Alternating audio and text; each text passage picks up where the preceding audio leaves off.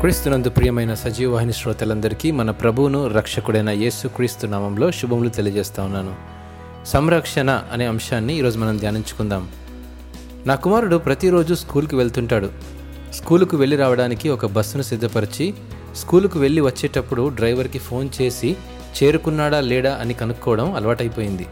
క్షేమంగా చేరుకున్నాడు అనే వార్త విన్నప్పుడు మనసు ప్రశాంతంగా అనిపించేది.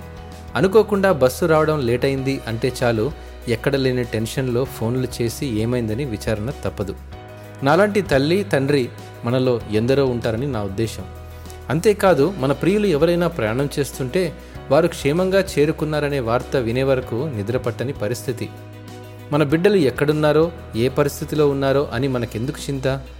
ఎందుకంటే మనం వారిని ఎక్కువగా ప్రేమిస్తున్నాము కాబట్టి.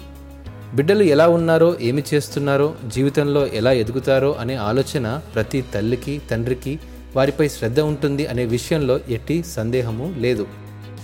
దేవుని అద్భుతమైన ప్రేమ నడిపింపు ఆయనకు మన పట్ల ఉన్న శ్రద్ధను దావీదు ముప్పై రెండవ కీర్తనలో ప్రసిద్ధి చేశాడు. ఈ లోకపు తండ్రి ఆలోచనల కంటే మన పరలోకపు తండ్రి మన జీవితానికి సంబంధించిన ప్రతి చిన్న విషయాలలో మరియు మన హృదయ లోతుల్లో ఉన్న అవసరతలు ఎరిగిన వాడై ఉన్నాడు. నీకు ఉపదేశము చేసేదను నీవు నడవవలసిన మార్గమును నీకు బోధించేదను నీ మీద దృష్టి ఉంచి నీకు ఆలోచన చెప్పేదను అనున్నది దేవుడు మనకు ఇస్తున్నటువంటి వాగ్దానం. ఈ మాటలు కీర్తనల గ్రంథం ముప్పై రెండవ అధ్యాయం ఎనిమిదవ వచనంలో మనం చూడగలం. ఈరోజు మన పరిస్థితి ఏదైనా ఎలా ఉన్నా సరే ఆయనపై ఆధారపడే మన జీవితాలకు ఈ మాటలు నిరీక్షణను కలుగజేసి సంతోషాన్నిస్తాయి. మన జీవితంలోని చిన్న చిన్న సందర్భాల్లో కూడా దేవుడు మన గురించి చింత కలిగి మనం నడవలసిన మార్గాన్ని బోధిస్తూ మన ఆలోచనలను చక్కపరుస్తూ మనల్ని నడిపించి సంరక్షిస్తాడనే విశ్వసించాలి.